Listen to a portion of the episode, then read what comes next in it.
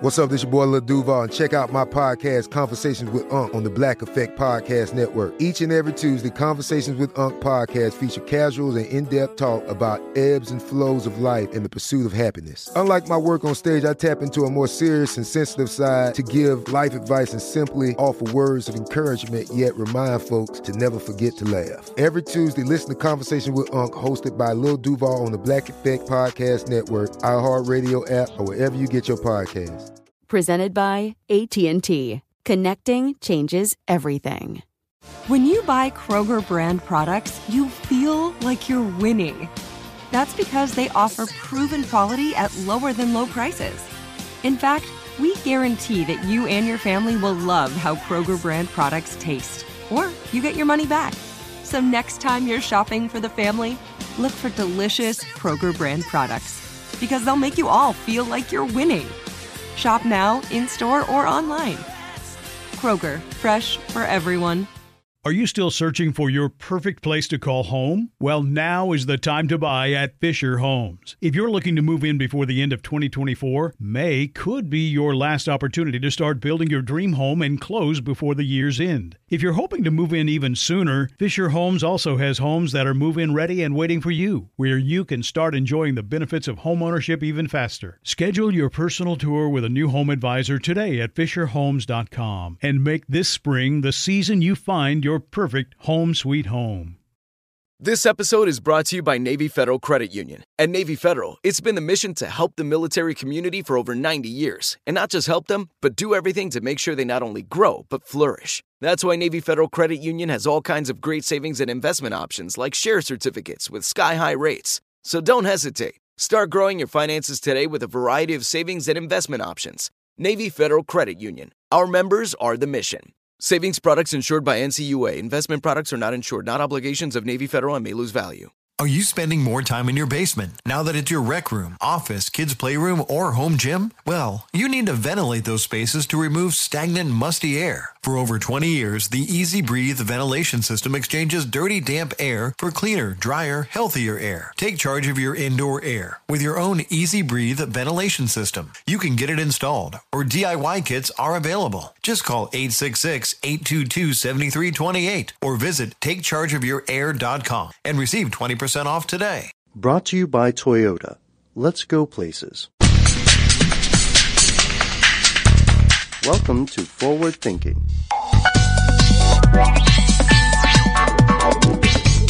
Hey there, and welcome to Forward Thinking, the podcast that looks to the future and says, Doctor, Doctor, give me the news.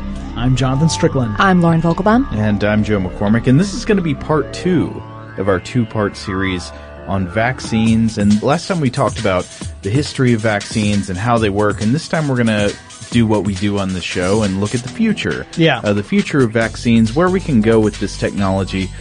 But if you haven't listened to that original episode, the one we did last time, you should probably go back, listen to that one first to get the foundation. The, the, uh, the for, science basis. Yeah, yeah, the foundation for the discussion we're about to have, and then come back and rejoin us here for a journey into the great unknown. Yeah, in yeah. fact, we're going to start with some F U D.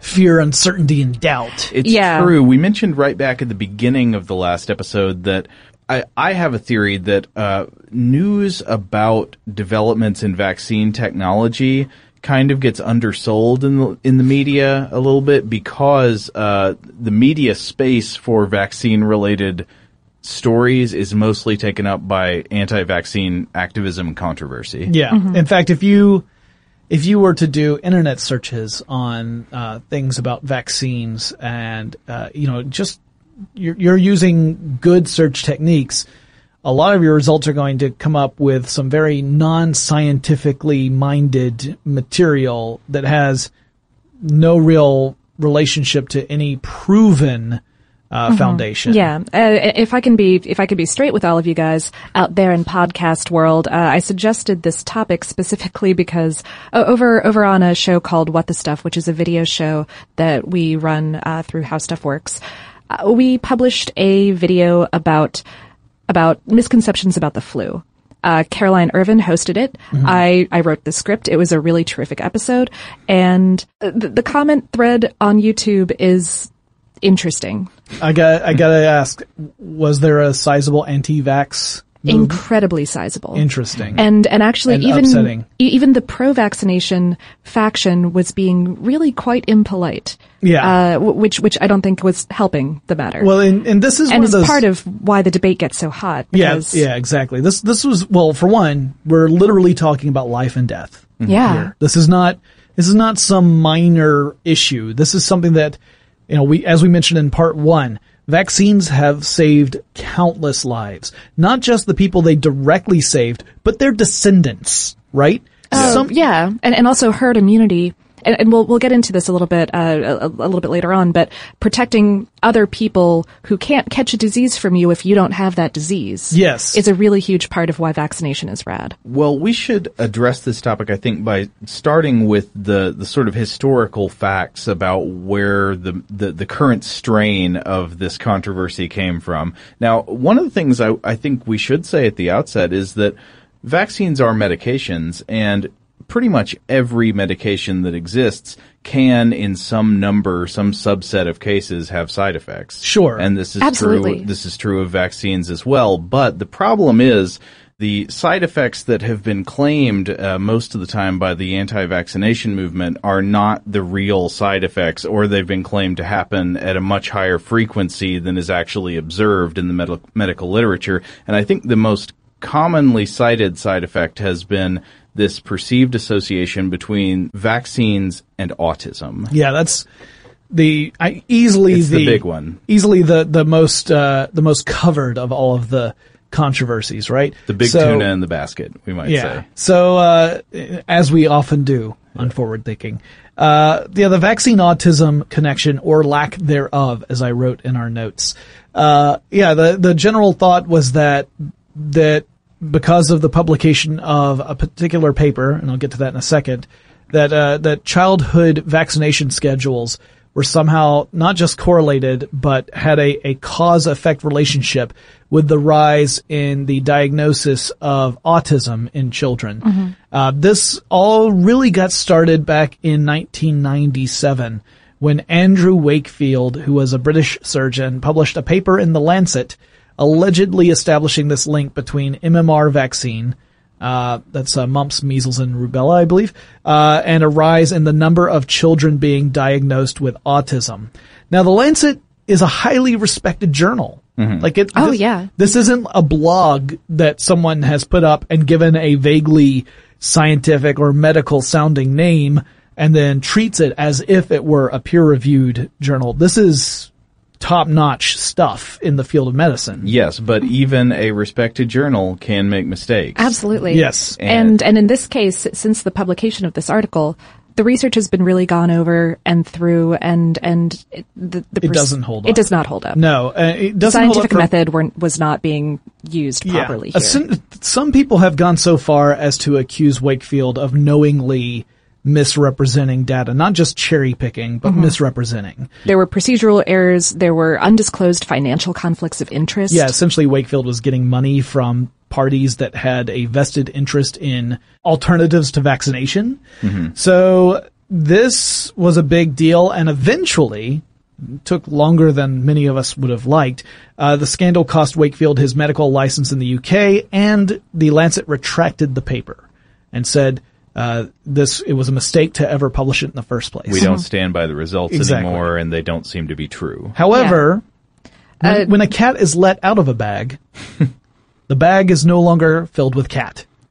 And so it was with this. And it's even worse if that cat goes on to have many, many litters of kittens. Yes, uh, including people who uh, have a visible place in, in the public uh, consciousness, like people who have a platform upon which to continuously promote this idea of a connection between vaccines and autism. Yeah, this this has been a factor in the history of this debate, because even though the medical establishment considers this link between vaccines and autism completely debunked, mm-hmm. uh, it has had some very popular uh, celebrity endorsements. Yeah, yeah. You, might yeah. Say. And, you, and, you guys know him. You've heard him. Yeah. I mean, we're not gonna we're not gonna name names. Name names. Yeah. Yeah. I, yeah. Mostly because I won't be able to complete the rest of this podcast. I will just be drooling at, and foaming and yelling. Yeah, uh, but but the but the f- absolute fact of the matter is, and I'm and I'm sure you've heard it before, but hear it again from us.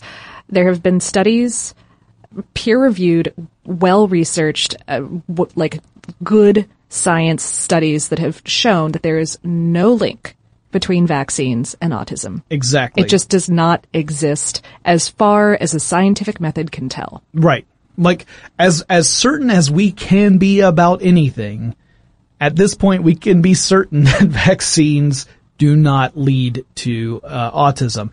There, there are other theories about why the diagnosis for autism has been on the rise, largely due to things like redefining what the autism spectrum is. Absolutely. The autistic spectrum, I should say. Yeah. And by redefining it, suddenly if you have a wider net, what do you know? More people fall into that definition. Yeah. If you're paying attention to these to these poor people who otherwise would have slipped through the cracks, then of course you're going to find more of them. Right.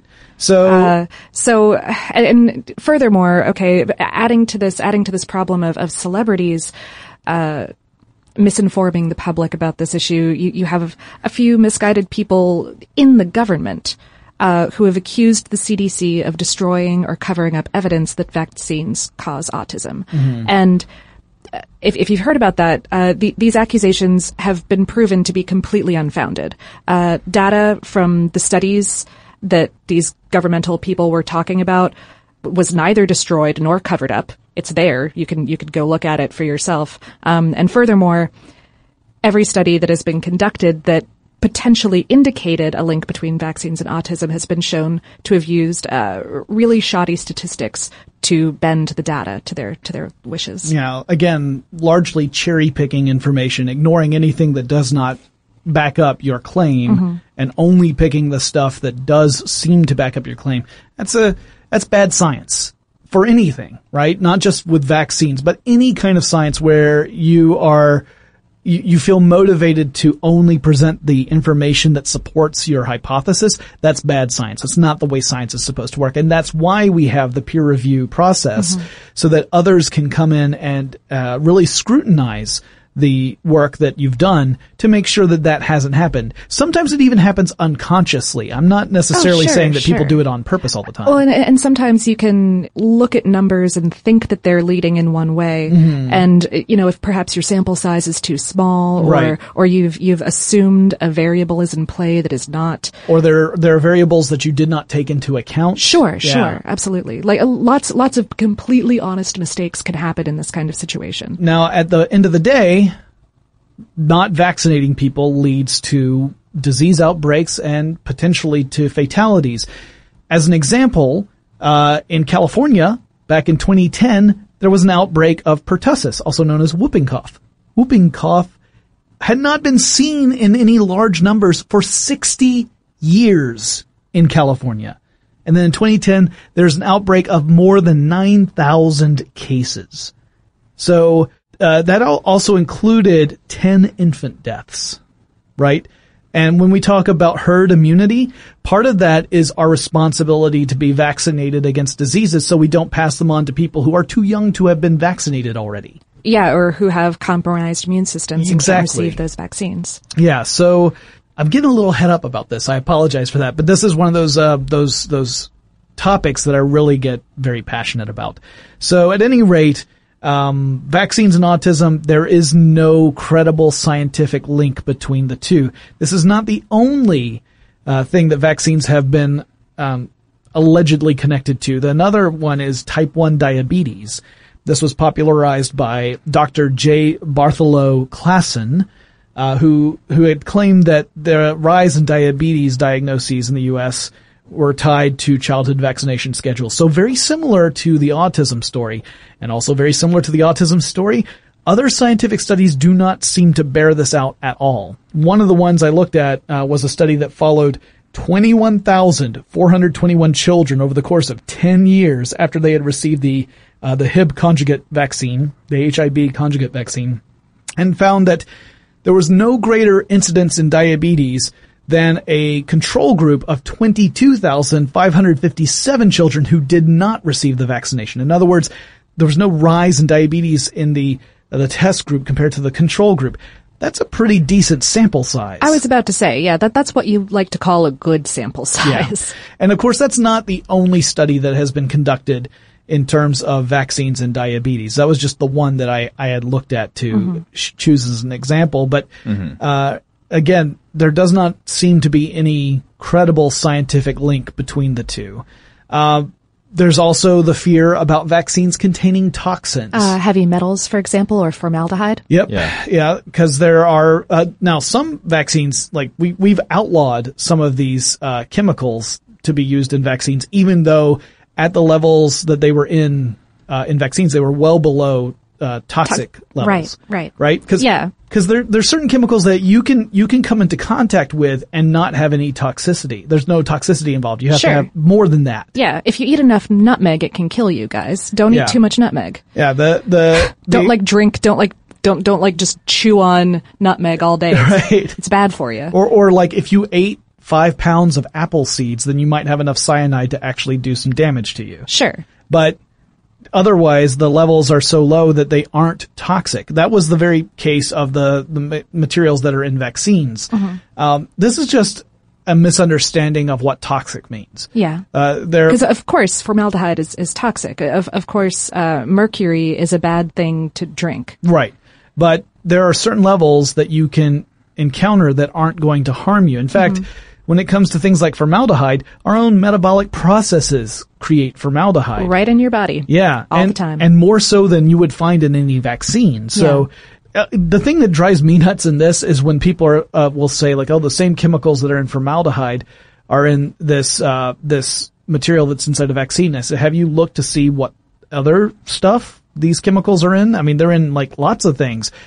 You don't understand chemistry is yeah. what the, what this is telling me. Yeah, yeah. Uh, but at any rate, that's another, you know, another fear that is uh, m- largely unfounded. Clearly, any substance that we're introducing to our body, uh, there needs to be a great deal of testing to make certain that it's not toxic. But these are materials that at these levels we know aren't mm-hmm. toxic. Um, another fear. That vaccines cause the very disease they're meant to prevent. In other words, you go in, you get a vaccination, and then two days later you've come down with whatever it is you got vaccinated against. Clearly the vaccine did it, right? If you and don't know what you're talking about, this makes sense. Yeah. Oh, sure. uh, well, and, and we, we talked a little bit about this one in the previous episode, yeah. but yeah, there's um the, the way that vaccines work is that it, it takes a while for your body to take the information in the vaccine and to extrapolate it out and, and build up a resistance to that disease. Right. And in that time between when it gets the information and when it's ready, you could still catch that disease. Mm-hmm. You could still encounter it and end up becoming sick because your body isn't in the ready state yet. Right, right. And we should say that, that it's not that this has never in the history of vaccines happened. No, it did happen once. It happened one time. Literally one time. Yeah. Literally one patient. The oral polio vaccine, okay. which is no longer used in the United States. But yeah, that's the one time there was a recorded case where this actually happened. Mm-hmm. Uh, in all the other cases, the reactions that a person had to vaccines, they were something else. It wasn't that they caught the disease they got From vaccinated From the vaccine. Against. Sometimes there's a complication because the immune system reacts in a way that is far too uh too strong, and mm-hmm. as a result, someone can suffer something like seizures or Uh, or brain damage even in some cases, but it's super rare for that to happen. But it's not the disease that did it. It's the body's own immune system that went haywire. Mm-hmm, yeah. Um, uh, and, well, and in the case of the flu, we, we should say uh, there are There's, okay, there's a lot of different strains of the flu going around at any yeah. given time. Mm-hmm. So if you catch the flu after you've received a vaccine, uh, it, it could just be a different strain because the, the vaccine for the flu that's sent out every year is, is made up of, is made to target two to four strains that global researchers have guessed is going to be, or are going to be the most active in the coming year. Oh, right. And they're making real educated guesses, you guys. yeah. Uh, so it's, so it's like they're looking it's at not a just pie. A guess. Yeah. It's yeah. A, no, it's yeah. not like a dice roll, but, uh. Like, yeah. They might be looking at a big pie chart, right? And saying like this, this particular strain of the virus has this percentage chance of being one of the really prevalent ones this year. Yeah. So they're, let's they're looking. Get the whipped cream. Yeah. They're. They're looking at that pa- kind of pie chart, but yeah, they're looking at patient data from from people around the world. Yeah, and uh, but but you know, it's it's completely possible to catch a different strain than sure. what was in the vaccine that you We've received. Seen outbreaks of flu where it would end up being a strain of flu that everyone was fairly certain was going to be more or less inert. Yeah, and turned out that they were wrong. It does happen. Um, so anyway, that's that's a list of things that people often fear are bad or can go wrong with vaccines. Now, there are some things that can go wrong, yeah. and we want to address them. Sure, yeah. We've mentioned a couple times already that, like all medications, vaccines can have side effects. They typically, the approved vaccines that are given out are going to have an extremely low incidence of of catastrophic side effects. Uh, yeah. Though maybe, you know, one in a million type things can go very wrong. The standard side effects you might get are like soreness at the injection site, right. or something Maybe like that. Maybe a low-grade fever, depending upon the vaccination that you received. And that's your body's immune system kicking, kicking in, in gear. Right, yeah. right. Yeah. Um, but, yeah, and obviously if you are someone who has a compromised immune system, it could be much more serious than that, which is why you know most vaccines you would never administer to someone who has that kind of uh, condition. Uh, sure. Uh, you can have allergies to certain ingredients in vaccines. Yeah, and yeah. that can that can be pretty scary. I mean, as someone who has, I, I have a couple of pretty severe allergies, not to anything that's in vaccines, as far as I know, anyway. But uh, you know, that's one of those things where the reaction is pretty quick after you're introduced to the thing, and it can be pretty terrifying. But yeah. again. That's that's your body misidentifying something as being super duper dangerous, so it goes into hyper uh, attack mode. Mm-hmm. You gotta stay away from the shellfish vaccine. Uh, yeah, for me it's uh, lobster and alcohol. Those are the two things I can't have because I will go into anaphylactic shock. It's exciting. It's a fun trick to do at parties, but I can only do it once. Um, one other problem that we sometimes encounter with vaccines is access. Right? And oh, absolutely. Has, you know, this is, this is sometimes in the case of shortages where we literally do not have enough vaccines for the populations that are most in need of them. Sometimes it has to do with the vaccines are not in the part of the world where we need them to be, right? Like the, the outbreak might be in one part of the world and all the vaccine production centers could be in a different part of the world. Mm-hmm. Um, part of that issue is that It's it's difficult to ship vaccines. A lot of vaccines have to be kept at a very low temperature in order for them to remain viable. And uh, we'll talk about this a little bit later when we're talking about the future of vaccines. Not all places in the world have temperature-controlled storage. So while you could argue, hey, why is this even an issue? We have vaccines for that disease. Well, if we can't get the vaccine to the people who need it, then there's still very much a problem. Mm-hmm. So in that case, the problem isn't so much with the vaccine itself and what it is, but rather how much of it do we have and do we have it in the right place at the right time? Uh, but that is a serious issue with vaccines that has nothing to do with you know, autism or diabetes or anything along those lines. Now let's go on and talk about some of the future vaccines because there's some really exciting stuff. Oh yeah, yeah, and and to to start us out, I just wanted to give a shout out to genome sequencing because uh being able to take a look at the entire genetic code of a bacterium or virus has let researchers start to make uh again those very educated guesses about sequences of code that could work as antigens in the future. Um, it, it's sometimes called reverse vaccinology, like trying to create a vaccine out of something that that you're you're not sure will work, but this might be the right puzzle piece to to plug mm. in there. Um, uh, there's also been study into the genes that turn on in microbes when those microbes switch from being passive to being active, uh, w- w- when they become virulent, mm-hmm. that is. And um, we, we talked a little bit about that one in our episode about antibiotics and bacterial communication. That one was called Forget Going Viral, Bacterial Communication is Awesome. Who came up with that title? That's Jonathan. Was it me? I, I can only assume that... Probably was me. I, I, it wasn't me. Was I was it you, the one Joe? Who called uh, Operation Plowshare, that's the bomb. Oh my goodness yeah, gracious. I'm not proud of that, but I did it. Uh, that, that episode about bacterial communication came out in September of twenty fifteen, if you would like to go check that one out. Um, so, so yeah, uh, genome sequencing, good, good technology. It's not like a new technique the way that a lot of these others are going to be, but I just wanted to say, hey, thanks, genes. Yeah. Good yeah. job. So some other stuff that's uh, being that's under research and development right now in various companies around the world. I mean, vaccines are big business, right? We're talking, uh, you know, this part of the, the pharmaceutical business. It's it is, and, and well, and, and I oh, I did want to say that like that's part of the reason that some people distrust vaccines because yeah. of big pharma, and you know, and I get it, I, I get that it's a it's a scary industry, right? Um, and and there are some downsides too, right? Like there's some some diseases that big pharma might not be that motivated to go out and develop vaccines for because mm-hmm. there's not a lot of money back there. If you're talking about diseases that largely affect the developing world versus the developed world, mm-hmm. there might be this, it's pretty grim to talk about this, but there might be this, you know, investment versus reward discussion. Yeah, yeah. Well, and, and actually that was a, that was a issue with big pharma and the flu vaccine for a number of years. It, it was uh, definitely like a, like a loss item mm-hmm. for them, for, for most companies for a very long time. There's a couple newer vaccines that, uh, are, they're, they're able to incorporate more strains of the flu Mm-hmm.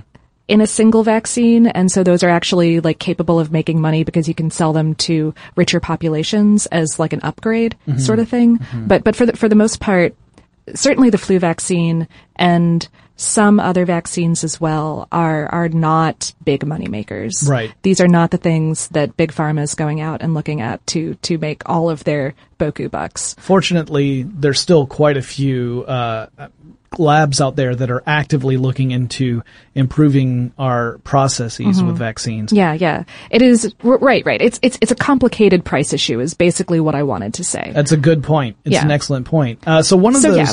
one of those technologies we're talking about is uh, live recombinant vaccines.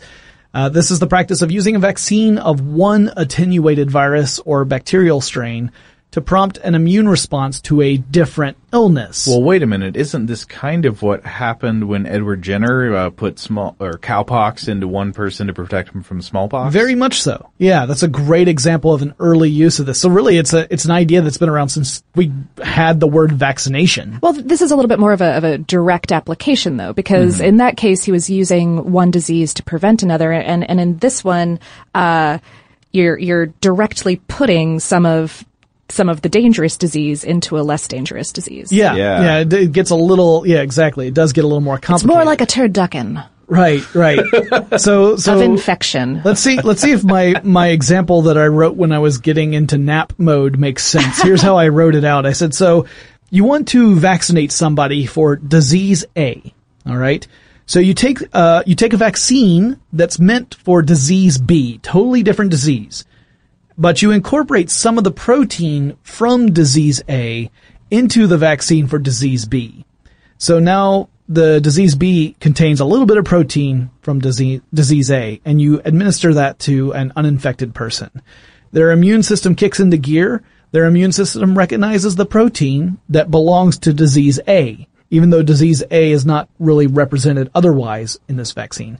And as a result, you develop a resistance or immunity to disease A. This is a great way of uh using a, a method to protect someone from a disease that otherwise would be far too dangerous to introduce even in a vaccine form. Now, what would make a disease too dangerous to introduce? Would it be if if you can't make it safe enough? Like you, yeah. you, you can't knock it out the way you would these others? Mm-hmm. H I V is a great example of this, right? Yeah. So H I V is is so potentially dangerous that you cannot attenuate it enough for it to fall below the threshold of danger. Yeah. You would constantly be endangering any uninfected person with... Uh, it's just so virulent. Yeah, yeah. You could contract H I V and then that could develop into AIDS. So this is uh, an example of a way to get around that where you incorporate some of that protein. So it's not the actual H I V virus. It's just some of the protein that marks it as such. And help your immune system defend against it. Now, H I V in particular, there might be a totally different vector that we discover to to vaccinate against that. Mm-hmm. We'll talk about that a little bit in, but, uh, in a little bit lo- uh, later. But this one holds a lot of promise. I'm excited about it. Yeah, it's pretty cool. Another one that I think is really neat is uh, the D N A vaccine approach. Um, so these vaccines consist of D N A coding for a specific antigen. Uh, you take that D N A coding and you inject the vaccine directly into muscle tissue, which sounds so comfortable. Uh, well, that's, that's what you do with most vaccines. Yeah. I just, it, whenever it's worded that way, I can't help but, I can't help but feel that tetanus shot, right? Like yeah. that's the one that always that I always Jonathan, associate. Jonathan, he prefers them injected into his eyeballs. I have had things. Why would you even say that, Joe? I had, I've had my eyes messed with before, Very thank you. Upsetting. We haven't done an episode about LASIK. Oh. I could talk about it. Uh, so... Strangely enough, it doesn't bother me at this point. But uh, uh so the D N A from the antigen integrates itself into the patient's cells, which begin to produce the antigen. And because the antigen is a molecular marker that indicates a foreign microbe, you can go back and listen to our first episode if you don't know what that means. Mm-hmm. Uh, this triggers the body's immune response. Now, one big advantage to wait, this... Wait, so back up. Hold yeah. on. So you are you are essentially... programming cells within your body to make the antigens that you would need to yeah. recognize for the vaccine. Yes. Exactly. Yeah, yeah. Yeah. So so they don't have to pick it up from any from any microbes. Right. So okay. so these antigens, remember, are just molecular markers. They're not uh-huh. yeah. they're not the actual disease carrying microbe, but rather kind of like their name badge. Yeah. So your cells are printing out these name badges. Your immune system recognizes that and then can build that into its antibody response. Mm-hmm. Uh, one, yeah, it, it can it can take those antigens and, and build it into its D N A code so mm-hmm. that that's that's a name badge that it knows to look for and kick right out of its bar. Right. So even so, though it's never never encountered that particular disease, if you ever encountered it in the future, at least in theory, you would be able to produce the correct antibodies to fight it off. So why would this be better than a regular vaccine? Well, uh, D N A is is relatively easy to manufacture, so it could be very efficient. It could be very uh, relatively inexpensive compared to other methods of producing vaccines. But there are some drawbacks as well, because you, you'd say, well, if it's easy to do, then why why, why isn't that it? the standard?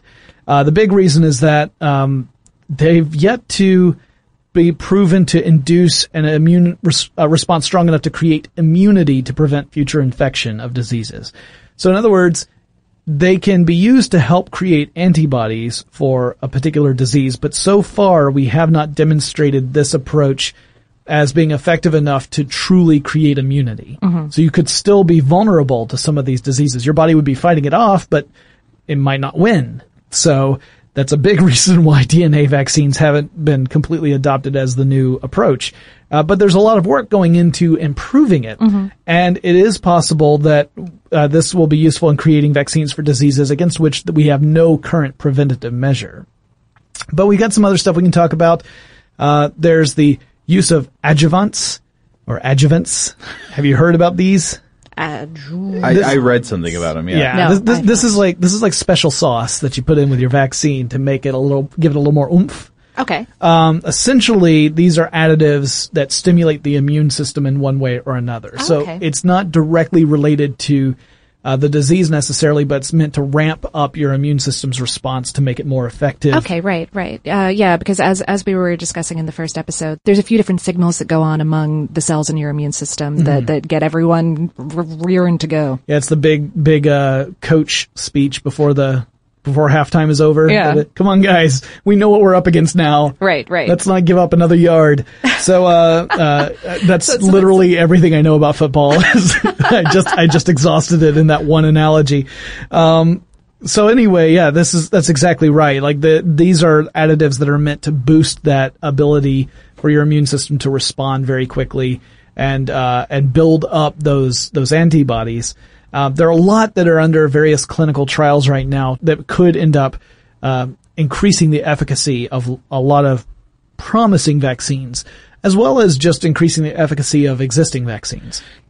So one frontier in vaccines that has seemed like an interesting possibility to me is the delivery mechanism itself, because I know it sounds kind of sad to say this, but I do think a fairly serious obstacle to mm. everybody getting their flu shot and stuff like that is the whole shot part is the needle. Yeah. Yeah. I mean, pe- it, people don't like getting shots. In fact, I've even wondered sometimes if this contributes to uh, parental fears about uh, vaccines for their infants, because oh, sure. you, you don't want to see your baby stabbed with a needle. Oh, absolutely not. And I, I, I accompanied one of my friends when her one-year-old boy was getting one of his rounds of vaccines, and And the, the baby was fine. Like, like, I mean, I mean, like, like, liter- like, literally the moment that, that the immediate pain of, of the actual prick was over, the baby mm-hmm. was fine. Mm-hmm. Uh, the mother and I were traumatized yeah. because the baby was so upset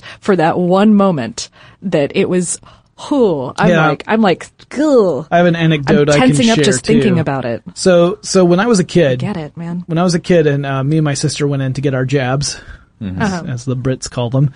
Um, th- this was before we actually got the the uh, the shots. They needed to take a quick blood sample, mm-hmm. and uh, why, when I was a kid, why?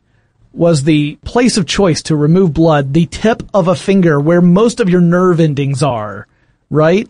But they would, they would, you know, prick the tip of your finger and put a little tube down so that blood would go up the tube uh-huh. and everything yeah, yeah, and all yeah. that. You, mm-hmm. you all know how it works. Yeah. Still, I'm still think it's ridiculous that out of all the places to take blood. Yeah, blood comes out of everywhere, guys. Now, let's yeah. not Why? aim at the place where every nerve ending ever is. But at any rate, so my no, sister... They, they should take it from right inside your nose or your nipple.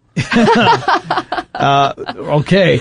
Um, just pass that along to maybe, Joe's maybe, doctors. Maybe your lip or your eyeball. Uh, I You're would. just getting the fluid out of an eyeball, you know. Despite despite the fact that you... At the back uh, of your knee, maybe? Yeah. yeah let's, let's think of all the different places you could take blood okay, from. Okay, sorry. How about the yeah. lobe of an ear? At any rate, um, so they... No, that they, wouldn't hurt. That would be fun. Go They ahead. did this to... Exactly. So they did this to my sister. So uh-huh. it's not, not directly a, a shot, but it shows mm-hmm. the whole it's, it's a needle traumatizing process. effects yeah, of yeah. the needle. So my sister, the stoic young lady she was, she was just old enough to talk. Mm-hmm. And... She stared at the nurse, one solitary tear running down her face, and she said, "Thank you." And the nurse burst into sobbing, oh, no. uh, a sobbing wreck. And I'm thinking, here's a practitioner who's, she's working in a pediatrician's office. She does this every day, probably. To she hundreds should be of kids. So desensitized to the pain of children. Yeah. And yet my sister broke her. Good on you, sis. At any rate, yes, that was a long way of t- getting tangentially around the People the problem. don't like needles. People don't like needles. Yeah. Mm-hmm. My wife is one of those people. See, mm-hmm. I, I've gotten to a point where it, it doesn't faze me anymore. Um, uh, but for my wife, it's a big deal. She, it takes, you know, a lot to work herself up to going to get a shot. Uh, so one of the things that people have been looking into are alternatives to that. And we've seen some of that already, right? Like there are some vaccines that are orally administered. There's some, uh, like the influenza virus. Mm-hmm. The uh, nasal spray. There's the nasal spray mm-hmm. that's, that's a vaccine for some strains of, of, uh, influenza year over year. Mm-hmm. And there are also some developments going on into creating patches that would administer a vaccine. The patches actually have little needles in them, but they're very, very, very tiny. So you don't really feel it. And the medication releases over time. It goes through the needles into your bloodstream, and then you end up producing the antibodies that way. Yeah. So uh, oh, there, there you go. That that must be the the microneedle thing that, that I that I read about and didn't have time to follow up on. yeah. uh, microneedles. Oh no! Yeah, yeah microneedles. That's yeah. the thing. Yeah. yeah. Now I, you guys have seen uh, the Star Treks, right? The Wait, Star Treks? Yeah, the Star Treks. The collective Star Treks. With, uh, I've with seen the, some treks around stars, yeah. yes. So you Is know that how, the one with the lightsabers? No, that would be the that'd be the, the wars in the stars. Okay. No, the Star Treks. Uh, so, you know, Bones has this thing that he would always put up against someone's neck and you would hear a psh mm-hmm. sound and then they'd be magically okay.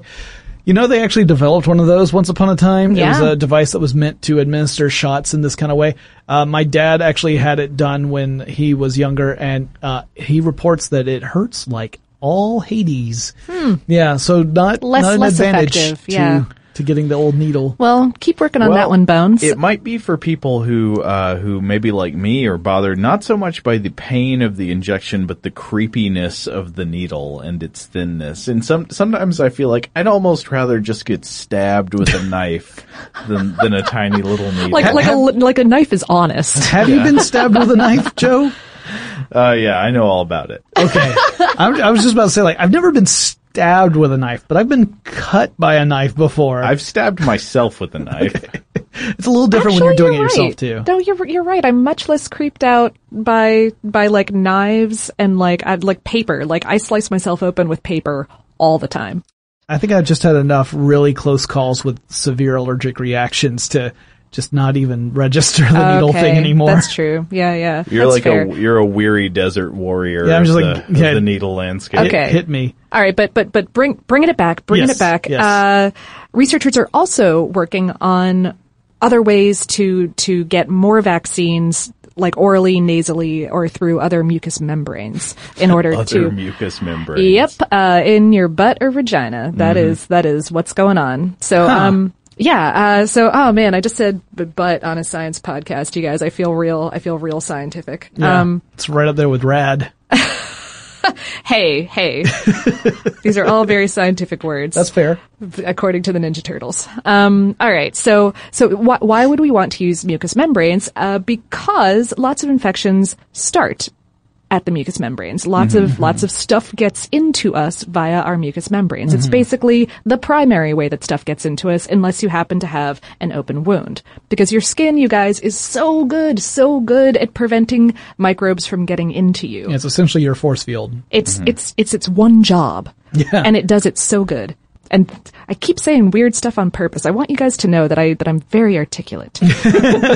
She knows the difference between good and well, in other I do, words. I yeah. do. Uh, okay. So, um, so if you, if you put, uh, vaccines into the places where infections start, giving those cells in that area direct access to that vaccine can actually help. Mm-hmm. Uh, nasal flu vaccines, for example, create not only the, the systemic response throughout your immune system, but also a, a local response to the flu. Straight up your nose? Straight up your nose, yeah. So so your body will be better prepared to fight other strains of the flu in the future, so not like, only the ones that it's receiving the vaccine for. It's nice. like it's like the army itself knows what to look for, but the special forces that are in the hottest point of contention are yeah. really ready. Yeah, totally. And so so some people are, are some some researchers are working on some plant-based delivery materials, mm-hmm. uh, some some like transgenic plant cells that could carry these antigens uh, into your mucous membranes really effectively. Interesting. Wow.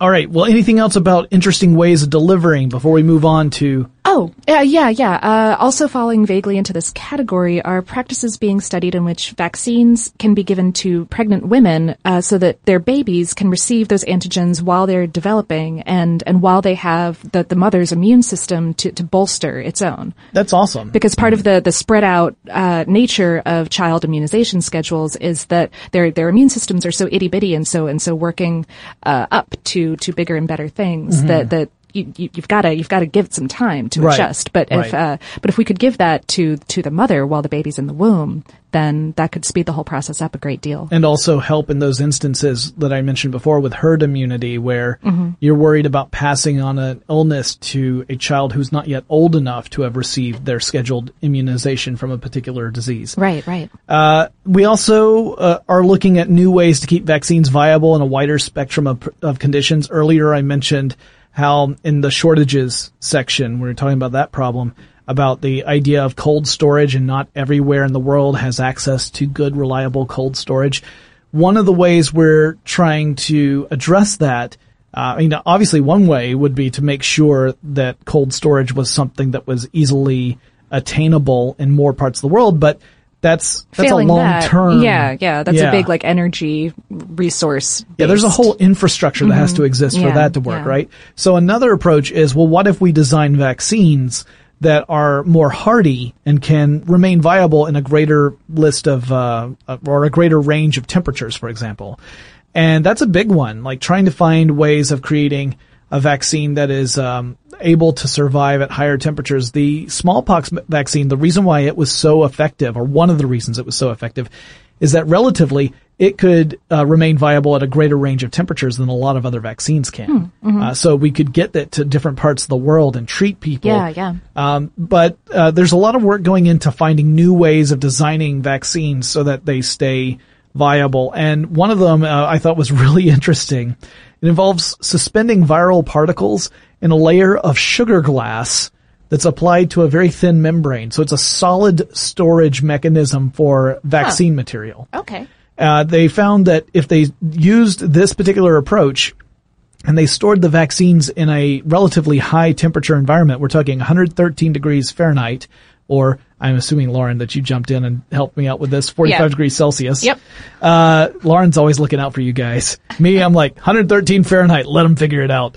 Uh, but anyway, they, they stored it in a one hundred thirteen degree Fahrenheit, forty-five degrees Celsius, uh, container for six months, and it remained viable in all that time.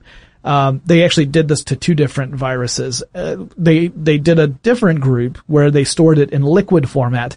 And in one of those two viruses, after just a couple of weeks in the one hundred thirteen degree Fahrenheit storage unit, uh, it was completely destroyed. Like there was no real useful material left yeah. in that sample. So, so this is a possible solution, at least to some types of vaccines. Yeah. Uh, that could mean that you could get this material to the right destination. Of course, then you have the trick of how do you turn this solid stuff back into a usable vaccine? Right. Uh, and there's a lot of development on that front as well. But very interesting work. Cool. And then we have something that uh, doesn't really fit into those categories. But, Joe, you wanted to talk about it, and it sounded really fascinating. Yeah, I wanted to take a look at a different way of thinking about uh, vaccination. This is a little bit more metaphorical, but it follows the same kind of idea of establishing immunity to a disease or, or debilitating condition, mm-hmm. though in this case it would be a cognitive vaccine. And this is related to something that I talked about on an episode of the other podcast I'm on, Stuff to Blow Your Mind, where we did a couple of episodes about the science behind Tetris, the video game Tetris. And uh one of the things that's interesting about Tetris is it has been used in all kinds of laboratory research w- with people studying what Tetris does to the brains of people who play it, hmm. especially playing it under certain conditions and in conjunction with certain tasks. Okay. And one of the most interesting things that has been found is uh the work of a scientist, uh, Emily A. Holmes out of Oxford, and in her team on using Tetris as a cognitive vaccine to prevent the consolidation of traumatic memories. So y'all are familiar with P T S D. Sure. sure. You know, sometimes you somebody has a traumatic experience. They might it might be a battlefield experience, or they're the victim of a crime. Something violent happens to them.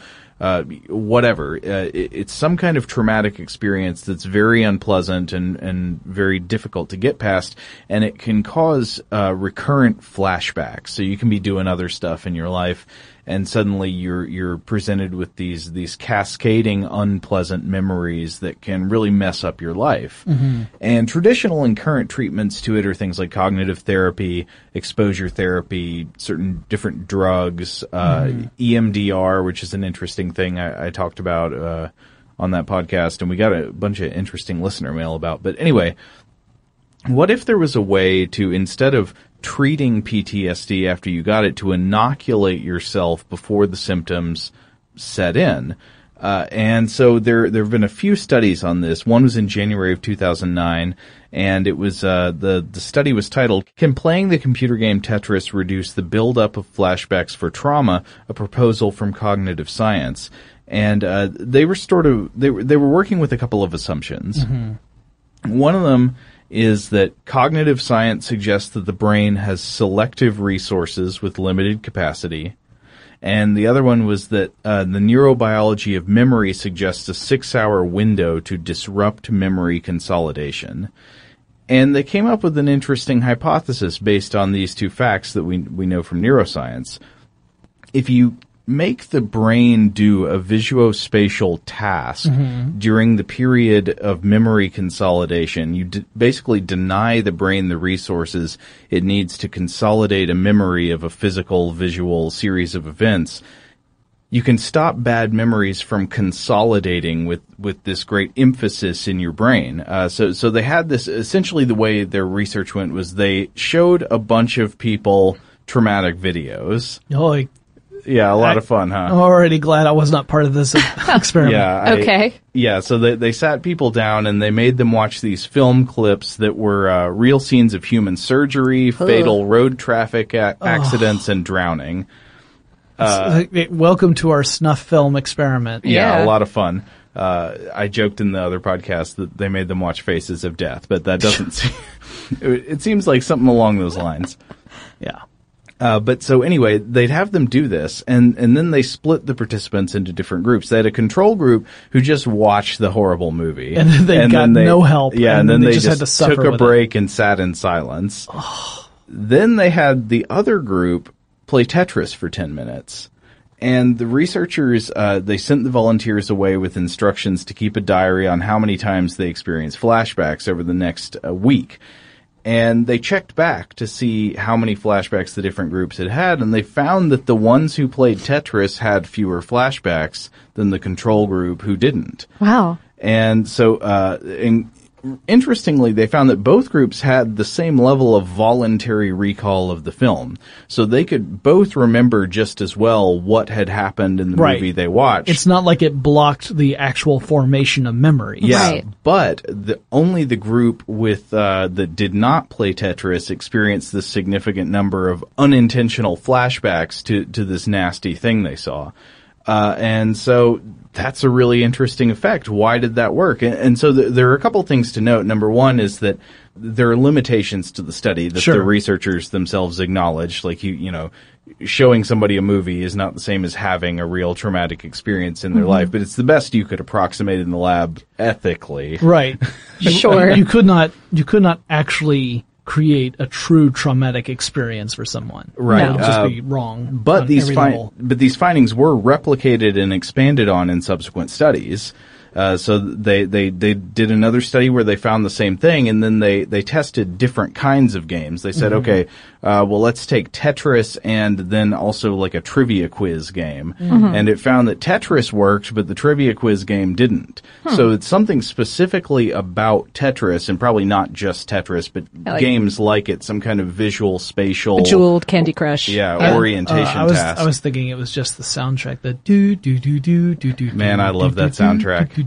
Yeah, that's really cool. I mean, it's uh, obviously it's a little different from the other concepts of vaccination because you already have to be exposed to the event that would have created the the mm-hmm. post-traumatic kind of a, a response. It uh-huh. is. It's kind of like how, you know, uh, you get bitten by a dog and they take you to the hospital and you get a rabies vaccine yeah. uh, immediately administered. And if you follow the course of the vaccine, I think they have to give you multiple ones. But uh, it's a little different now than it used to be. It used to be that it was multiple uh, shots and they were all delivered to the abdomen.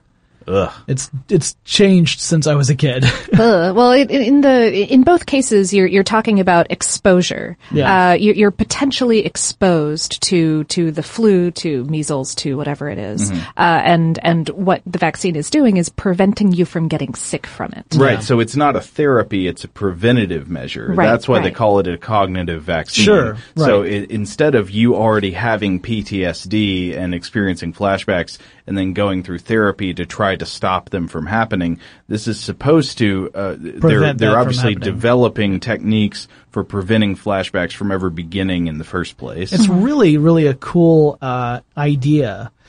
Well, I guess we can conclude this by talking about some of the diseases that we don't yet have vaccines for, but people are working on them. Uh, the first is a universal flu vaccine. Oh, wouldn't that be nice? Yeah. Uh, yeah. We've already kind of covered this a bit. Lauren mentioned that, you know, when we get a flu vaccine, if you get a flu shot, it typically has between two and four strains of flu represented within that flu shot.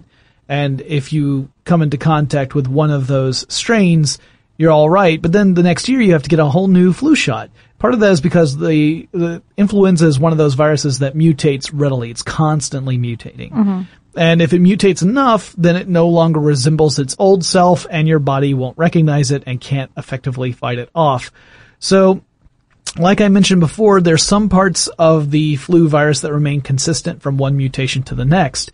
And researchers are hoping that that's going to be an inroad to creating a multi-year vaccine, something that will protect you several years of flu uh, season in a row before you have to get another shot. I mean, eventually you probably will anyway, just because, again, the mutations will be enough where it'll necessitate that. Uh, there's also the hope that perhaps you, w- they will be able to develop a universal flu vaccine, something where you find that root that is common to all strains of the flu. And because you have you have targeted that root, it it works against any kind of flu you would come in contact with, not just the ones that they are reasonably sure will be the most yeah. uh, relevant for that year. And that would be fantastic. Uh, another one, obviously, this would be a big deal, is uh, Ebola. Uh, it's a viral infection. So just a few days before we recorded this episode, we're recording this on January twenty-sixth, twenty sixteen. Just a few days ago, uh, there was an uh, an announcement from uh, Gavi, the Vaccine Alliance, Uh, which released a statement uh, to support a vaccine developed by Merck and Sharp and Domi? Uh, Dome? I'm Dome? Not, Dome? I think. I'm D O H M E, not sure. D O H M E uh, uh, Corporation for the Ebola virus. Now, that vaccine has yet to be approved for use as a preventative for Ebola. It's still in clinical trials. However, so far they've been very promising, uh, having an overwhelmingly positive response, one hundred percent efficacy, according yeah. to the papers, um, which is fantastic, obviously. Uh, so next will be a wider range of clinical tests. Uh, they're, they're part of the money that's being poured into this development is to allow for a broader uh, array of tests, which could potentially save hundreds of thousands of lives, uh, just as a result of the tests. And obviously the hope is that further down the line, the vaccine will be approved for, uh, for official use. But there are a lot of other companies that are also looking into Ebola vaccines. That's not the only one. That was just one that was recently in the news as we record this. Uh, also H I V. Uh, we talked about that uh, earlier. It's mm-hmm. another viral infection. Computer models have shown that even a modestly successful H I V vaccine would make a massive impact on a sustainable response to the H I V AIDS epidemic uh, across the world. Mm-hmm. So there are a lot of companies that are currently researching potential uh, approaches to developing an H I V vaccine. Yeah, and I, I meant to say earlier uh, an, an interesting thing about H I V, and, and one of the reasons why it in particular is so difficult for your body to fight is that H I V carries antigens that are really similar to those of common bacteria like, like E. coli. Mm. Uh, and so when your immune system sends attackers, they're trying to attack the wrong thing. Right. They and, they, they have identified it as something it is not. Yeah. And so no. they, they, they show up and nothing happens to the virus. Right. Because again, propagate. that, that yeah. antibody doesn't fit with mm-hmm. that particular yeah. antigen. And, and furthermore, the virus can then attack your, your, uh, your immune system cells, which is bad times for everybody. Right. Uh, there's also a lot of work in developing a vaccine for malaria, which is a parasitic infection. Uh, that's been a target for a working vaccine for more than a decade, but it's really challenging, and that's largely because the parasites responsible for malaria have a very complex life cycle. So protecting against each phase of that mm-hmm. life cycle is really challenging. Um, also, malaria is really good at avoiding the immune system, so it's hard to create a working vaccine to target malaria. But there is some hope that D N A vaccines in particular could lead to a working preventative for malaria.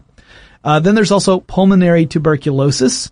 So if you're a, a, an infant, you get the B C G vaccine. That's an, effective in protecting newborns against tuberculosis. But that vaccine does not appear to be effective in uh, adults. So as an adult, you can't get this to be a preventative for catching tuberculosis. It does not appear to be effective at all. So there's no booster shot that you can get that can extend that protection later in life. Uh, and in addition, tuberculosis is one of those diseases that in the Western world is not such a big deal. Uh, yeah, yeah. In, in, in largely developed countries, it's, yeah. it's not a big deal anymore. You, you tend to only encounter it like watching movies about Victorian age. Yeah, occasionally, you'll, if you're watching a Tombstone and you're watching a Doc Holliday slowly succumb to consumption. And by succumb to consumption, I mean wear more red eyeliner. Yeah. Yes. But, um, but, but no. But he'll but be your huckleberry though, so. But it's, but it's still, a, but it's still a very serious problem in many parts of the world. It is. And, and there have been some outbreaks in Europe, but the, the issue is that, one of the issues is that, this is going back to what we were saying before, um, there's not as big a return on investment on investing in a vaccine for tuberculosis. So the World Health Organization has been hard at work trying to come up with uh financial incentives to actually encourage tuberculosis vaccine development. There's some other ones that are pretty interesting. Uh, there's a lot of work looking into potentially creating a vaccine that could prevent Alzheimer's disease. So these are really more about therapeutic vaccines rather than than a direct preventative of Alzheimer's itself. Uh so the main target would be this sticky protein that can develop. Uh it's amyloid beta peptides. They form this plaque-like substance in the brain that can lead to neuronal cell death. And there's also uh, the tau protein, which is correlated with dementia. So the idea here is creating therapeutic vaccines that target diseases that produce these proteins. Oh, okay. So huh. it's it's it's like let's let's find the early steps that we believe lead, lead to Alzheimer's. To, right. And if we huh. can stop those from happening, then maybe we can head off any development of Alzheimer's disease. Uh, yeah, yeah, that's that's sort of in, in the way that, that that vaccines against cancer currently are working. That's a great, and that's a great lead into the final one. Yeah, there are a lot of talk. There's a lot of talk about developing vaccines to prevent cancer. Uh, H P V vaccines are are being used right now for mm-hmm. that. Cervical cancer is is caused by cellular changes that are created by infection by the human papillomavirus, yeah. or H P V. Yeah, uh, there are two types of the virus that cause seventy percent of all cervical cancer. So clearly that sort of vaccination could be a really powerful tool in preventing that type of cancer for uh, mm-hmm. lots of people. Oh, yeah. Even even just the development of tests to look for that virus uh, and to look for those kind of cellular changes have saved it. I, I think that I think that cervical cancer used to be certainly in the top three of causes of death of, of American women up until like the nineteen forties, like mm. crazy amounts of death. So it's it's so so coming up with a vaccine for that is really big. So similar to what we were talking about with Alzheimer's, this is uh, looking at viral infections or bacterial infections that could lead to conditions that further develop into cancer. And if we can vaccinate against those initial conditions, then it's possible that someone who would have developed cancer won't. Uh, it's heading that cancer off at that, that tipping point, that moment that uh, causes it to all start off in the first place. So there's a lot of research in that area as well. Now, clearly, not all cancers are alike. There are a lot of different types of cancer out there, a lot of different things to take into consideration. Some of them are caused by uh, environmental factors. There are many carcinogens out there. If yeah. you've ever gotten kind of sick of news reports being like, does this cause cancer? And you're like, well, doesn't just everything cause cancer? And yeah. the answer yeah, is sort, sort of, of does. Sort of, yeah. yeah. yeah. So, living causes cancer. Yeah. So vac- vaccinations are, even at their peak, once we like get to a point where we're reasonably sure we have covered as many bases as there are covered, likely there are going to be some things that we just can't address because yeah. it's beyond the ability to vaccinate against it. Uh, however, it's really encouraging to see the work that's going in. And I really hope that we continue to see uh, people advocating for good science, the people advocating to make sure you know what you're talking about mm-hmm. when you're looking at the risks versus reward of vaccines. Uh, the, it's, it's pretty clear from the science that the reward is enormous compared to the risk. That we can't ever say there is no risk. Oh yeah, yeah, and and there, there's misinformation coming from, from both camps. Honestly, sure. you know, it's it's it's important to to take into consideration that like the flu vaccine is not one hundred percent effective. Yeah. Uh, honestly, it prevents the flu in about fifty percent. In, in, in about half of people who receive it. Um, and so it, it's, it's understandable with that and with other side effects and with, uh, general misunderstandings about how vaccines work that people have doubts. Uh, but, you know, science, guys. And I, I, I never think it's a bad thing to ask questions. Oh, right? sure. But it's, of course. Cer- it's certainly a, yeah, it's certainly not good to just assume you know the answer. Right. Or, or to, or to cling to something that has been disproven or debunked. I mean, mm-hmm. uh, Loch Ness Monster aside, because she's real. At any rate, guys, uh, that wraps up this discussion about the future of vaccines. I think we had a really interesting talk here about what they are, what they do, where they're going, and why they're so important. Uh, guys, if you have any suggestions for future episodes of Forward Thinking, maybe there's uh, something else you've always wanted to know. What's that going to be like in the future? Let us know. Send us a message. You can email us. Our address is f w thinking at how stuff works dot com or drop us a line on Twitter or Facebook. If you search Facebook for F W Thinking, we pop right up. You can leave us a message. Or F W Thinking is our handle on Twitter. You can tweet us. And we're always happy to hear from you guys. And we will talk to you again really soon.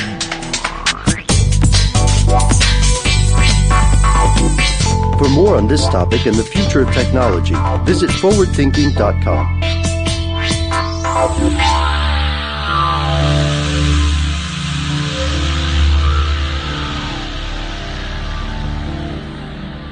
Brought to you by Toyota. Let's go places. This is Malcolm Gladwell from Revisionist History. eBay Motors is here for the ride. With some elbow grease, fresh installs, and a whole lot of love, you transformed one hundred thousand miles and a body full of rust into a drive that's all your own. Brake kits, L E D headlights, whatever you need, eBay Motors has it. And with eBay Guaranteed Fit, it's guaranteed to fit your ride the first time, every time, or your money back. Plus, at these prices, you're burning rubber, not cash. Keep your ride or die alive at ebay motors dot com.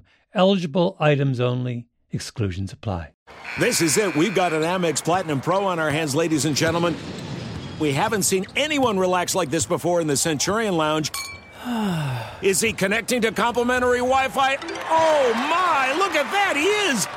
And you will not believe where he's going next. The Amex dedicated card member entrance for the win. Unbelievable. When you get travel perks with Amex Platinum, you're part of the action. That's the powerful backing of American Express. Terms apply. Learn more at american express dot com slash with Amex. Are you still searching for your perfect place to call home? Well, now is the time to buy at Fisher Homes. If you're looking to move in before the end of twenty twenty-four, May could be your last opportunity to start building your dream home and close before the year's end. If you're hoping to move in even sooner, Fisher Homes also has homes that are move-in ready and waiting for you, where you can start enjoying the benefits of homeownership even faster. Schedule your personal tour with a new home advisor today at fisher homes dot com and make this spring the season you find your Your perfect home sweet home.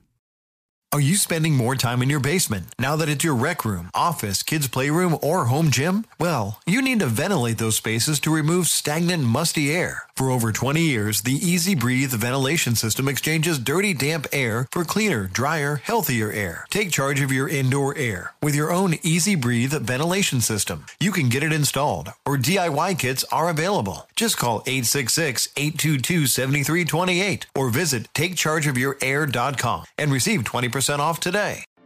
Pacaso knows your vacation home is your best home. It's the place that brings family and friends together. It's where you're the best version of yourself. Pacaso makes it easy to co-own a luxury vacation home in amazing locations. Listings start at two hundred thousand dollars for one-eighth ownership. Pacaso does all the work for you. Luxury furnishings, maintenance, billing, scheduling, and more. And you can resell on Pacaso's marketplace anytime, historically for a ten percent gain. Visit Pacaso to see thousands of listings. That's P A C A S O dot com.